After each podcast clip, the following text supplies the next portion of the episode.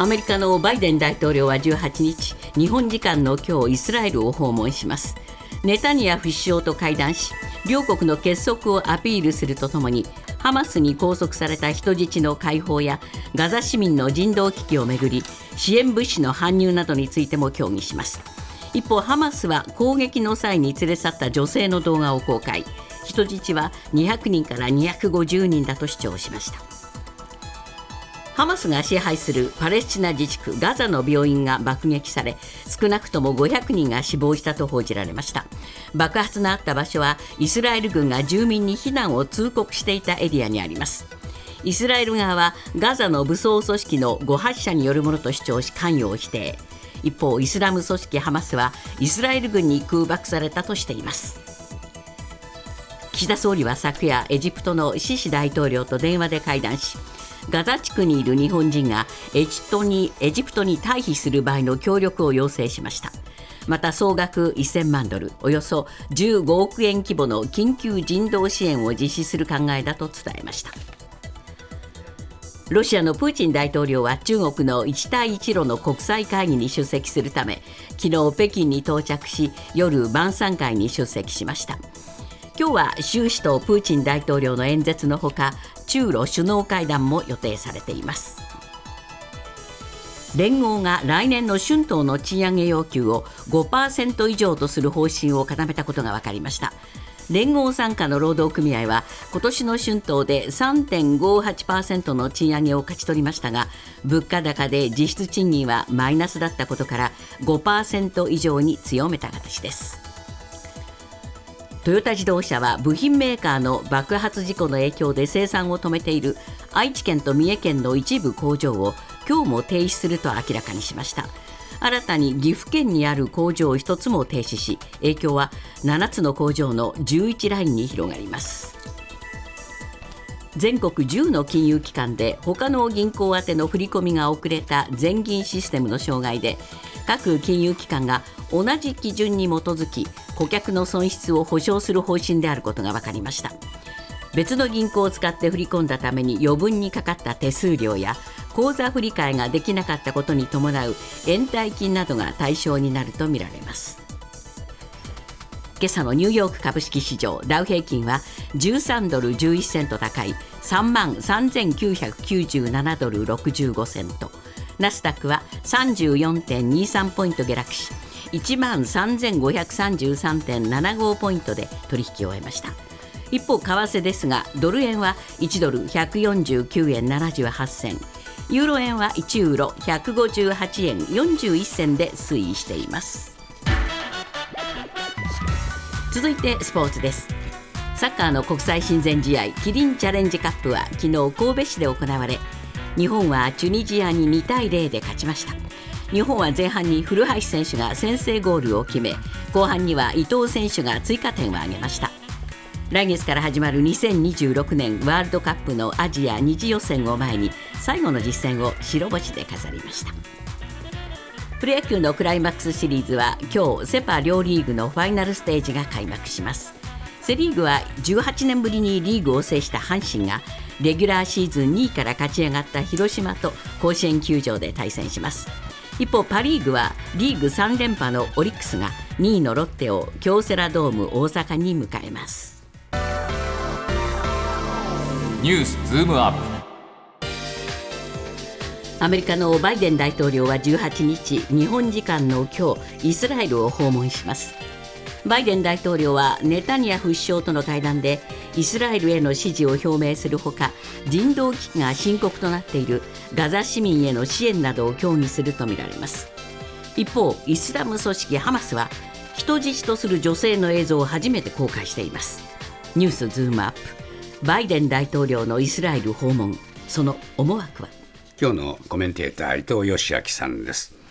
伊藤さん、まあ、このバイデンさんはイスラエルに行って、えー、そのどういう行動を取るかというのが非常に難しくなりましたね。そうですね。もう高橋さん、僕あの、バイデンさんはね、えー、個人的にはあのネタニヤフさんって嫌いだと思います。はい、あのネタニヤフさんあの首相になってから、えー。えー、バイデンさんはずっと会ってないんですよ、会うの拒否して、あれだけ強い同盟国である。のは、9月に初めてニューヨークの国連総会の時にニューヨークで会ってるんです。なるほど。この時もイスラエル側はちゃんとホワイトハウスに招いて会ってくださいというふうに要請してたのに、ええ。バイデンさんは拒否してあのニューヨークで会うという。これなういう形なんで嫌いなんです？これね、やっぱりあのネタニヤフさんバイデンさんって言われてもう人権っていうのをものすごく大事にするんですけど、はいそうであのアメリカがいくら言っても、あのネタニヤフさんは、えっと例えばあの強制的にあの、えーパレスチナ人の土地にユダヤ人の地区を作るという入植活動ってやめないとか、パレスチナ人に対するあの強圧的な態度をやめないというので、バイデンさんってやっぱりこういうのにすごく引っかかる人なんですよね。ですからすごく嫌いだから今回も本音で言えば行きたくない。行きたくないけどもやっぱりアメリカの大統領としてはえっと、イスラエルをちゃんと支援してるぞというところは、えっと、イスラエルとしては見せてほしい。でアメリカ大統領としても嫌だけどそれは見せざるを得ないということで行かざるを得ないということで。すからこれももともと矛盾があるんですよね。あるありますよね。イスラエルを支持しながら、えーじゃあ、そのイスラエルはもう地上侵攻するぞって言ってるんですけど、それはどうするんだって話になりますそうよね。なんですよね。ええ。であのアメリカの大統領が行ってその後にえー、と間違いなく地上軍が入っていく、はい。というのは、えー、とアメリカの大統領があたかもあのゴーサインを出した。お墨付きを与えたと取られかねないような行動を取らざるを得ないところに追い込まれてしまったということだと思います、そうですね、ですからバイデンさんも、えーまあ、ネタニヤフさんだけではなくて、周辺の国々の人たち、あるいはあアッバスさんとも会おうとええしていましたが、そうなんですね。これにも変化が出てますね。そうなんですね、えー。あのバイデンさんは、えっと、イスラエルで、えーネタニヤフさんと会った後に、ヨルダンに移って、ヨルダンのアブドラ国王、それからエジプトのシシ大統領、これ、エジプト、今、人道支援で一生懸命やってますですね。シシ大統領、それから今おっしゃられたように、パレスチナ自治政府のアッバス大統領とも会う予定にしてたんですけど、えこれ、アッバスさんは拒否すると、ー会いたくないと。会いたくないと。これはなぜです？これはやっぱりあのアッバスさんにしてみれば、えー一応、ハマスとはあんまりうまくいってないとはいえですね、ええ。ー自分のところのあのこ住民、国民ですよね、はい。パレスチナ人があものすごい被害を受け殺されてる時に、うん。そこの、えー、とイスラエルの後ろ盾といえる、あのアメリカの大統領と、えー一緒に写真に写ることのリスクっていうのは結構考えたと思います、そうですね。ところがですね、西岸ではですね、この反アッバスデモが出てきちゃったと。えーまあやっぱり病院なんかあのイスラエルから攻撃されたっていうんで、まあそういう意味で言うと、アッバス何やってんだって話になってというこるんですね。とですよね、あのえっと、今おっしゃられたように、パレスチナっていうのは、ヨルダン川西岸の地区と、それから今問題になっているガザ地区とガザ地区とあ2つに分かれてしまってて、今、ガザが徹底的に痛めつけられてるわけですよね。えで病院に対するあの砲撃あの、空爆まであったと、えこれはもうひ人道的に非常に問題だ。で西岸にいるパレスチナの人たちは、なんとかあのガザの仲間を助けたいとええ。思ってるにもかかわらず、やっぱりアッバス大統領の動きは鈍いですよね。鈍いですよね。だから何やってんだという、こうまあ、ハマス支援の裏返しみたいな形で、あの反アッバスのデモが起こってると思いますね。ですからまあこれパレスチナ側もええ混乱ですよね。いやこれは2つにはやっぱりあのアッバス大統領を率いるあの PLO の主流派のファタハというグループと、えハマスというグループで対立しているというのはここへ来てあの出てきちゃいましたよね。そうですね。どうなんでしょうかね。まあこのネタニヤフさんとのおバイデンさんとの会談で、ええ何か方向が見つけられるかどうか。いやバイデンさんとすれば、とにかく、まあ、あの地上軍の侵攻というのは、これはもう止められないとは分かってますから、はいだったら何するかというと、僕はあの3つのことをやると思うんですね。ええ一つは、なんとかあの人道支援をえあの送り込めるような水も電気も食料もないんですから、ええそれをあのエジプト側からなんとかそのガザ地区に入れる、このあの合意を取り付けたい、道筋をつけたいと、これ一つですね、ええ。それからあのアメリカ人を含む多数の人質がいるので、はいえ。この人質の救出についても、なんとかあの道筋をつけたい、はい、それからもう一つは、あの侵攻するのはもう致し方ないにしても。ずっとそれでもうあのガザ地区をイスラエルが占拠してしまうような形は、え。これは一応今あの、オスロ合意というので、えー、と合意ができていて、それはパレスチナとイスラエルと2つの国家の共存というのが原則なんですから、ですよね、ですからそれはガザ地区はもうパレスチナ自治区として残さなければ、うん、この2国家共存という大原則まであの危うくなってしまうのでそうです、ね、とにかく一時的に侵攻してハマスを壊滅させる、この作戦を取るというのは、致し方ないにしても、ええ、一定期間過ぎたらあのイスラエルはきちっと撤退しろよと、えこのこのこと、この3点をなんとかあのネタニヤフさんに飲ませようということだと思うんですけどね。実現性はどう見ます？うん表向きは OK するかもしれないですよね、ね。だけど実態はいろいろ理由をつけることはたくさんあるので、あの保留するような形になってしまうような気はしますよね。ニュースズームアップ。アメリカの複数のメディアはウクライナがアメリカから射程およそ300キロのミサイルを秘密裏に供与され17日にロシア軍に対して初めて使用したと報じました。このミサイルについてウクライナのゼレンスキー大統領も使用を認めたということです。またロシアのラブロフ外相は今日にも北朝鮮を訪問。軍事面や経済面での協力を求めるとみられています。ニュースズームアップ。きな臭さを増してきたウクライナ情勢。このところちょっとこのウクライナ情勢がですね ニュースから遠のいたような印象もあるんですが、えーそうした中できな臭い話が出てきましたね。そうなんですね、えー、あのウクライナで今、今割とあのロシア軍に対して効果を上げているのはあの、イギリスが供与した高機動ロケット砲システムのハイマースっていうのが、えー、割とうまくいってるんですけど、はい、ここにつける砲弾なんですね。えー、で、エイタクムスっていうアメリカの持ってる砲弾は、えー、えーと300キロの射程があるんです。はいだから、えーと、ここれから発射すれば、えー、あのやろうと思えばあのロシアのかなり内部深いところにあるようなロシア軍の司令部もあの叩けないことはないというような、うん、そういう砲弾を、えーと、アメリカが供与したと。えー、これあのもう今年の夏ぐらいからあの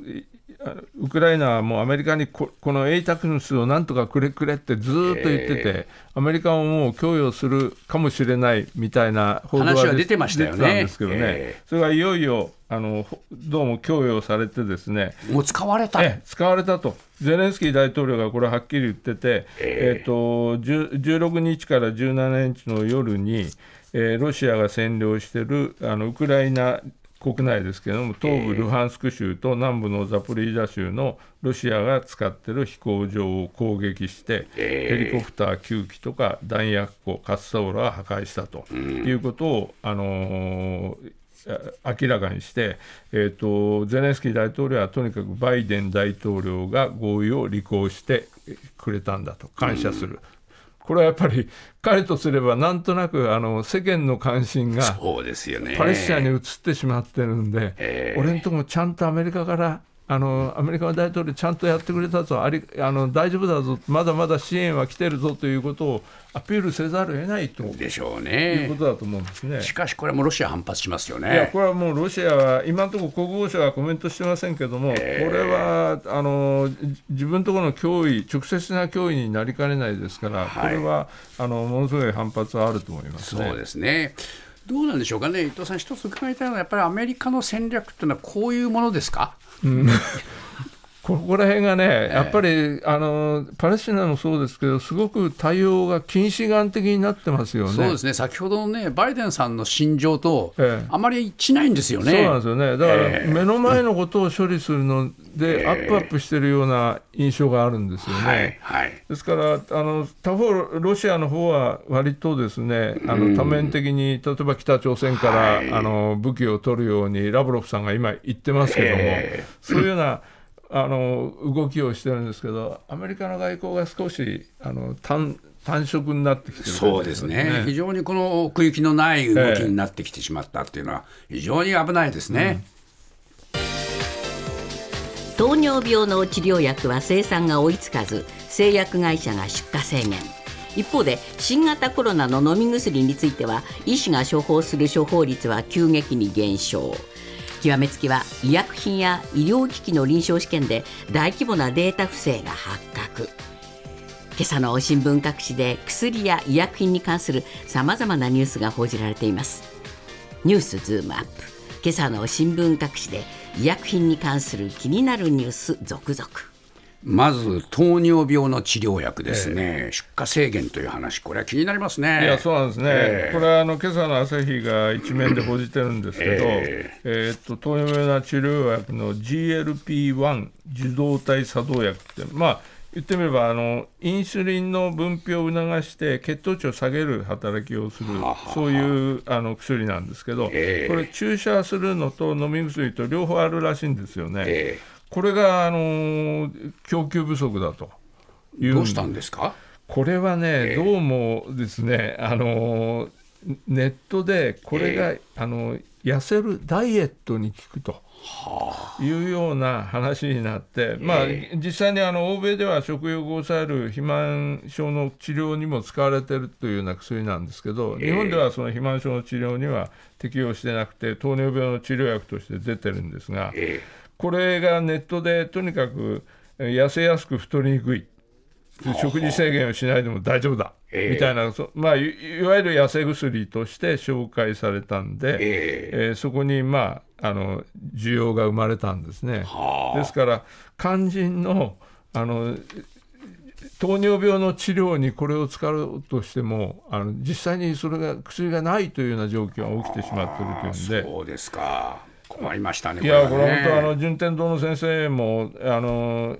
比較的状態が安定している患者さんにはもう少しこの効果の弱い薬に置き換えざるを得ないというような状況にまでなってるようなんですね。そうですねそれから新型コロナウイルスの感染症の問題も出てきました。えー、これはあの、えー、っと新型コロナの、えー、薬っていくつか出てるんですけど、え。ー、あのこの番組でもゾコーバとかいくつか紹介しましたよね。はいえ。ー、これあのずっと処方してて割とあの、えーと、この薬の処方率っていうのは20%台でずっと来てたんですね、えー、ところが10月に入ったらですね、うん、これが突然13%に落ちてしまったと。だからあんまり処方しなくなったこの理由は？これはですね、えー、えーと10月から新型コロナの治療薬については一部患者負担を求めたということなんで。えー、っとまあ、あの患者さんの収入によっても違うんですけれども、3000円から9000円支払わなければ、負担しなければならないということになったんで、えー、お金払うならもう薬はいいやと。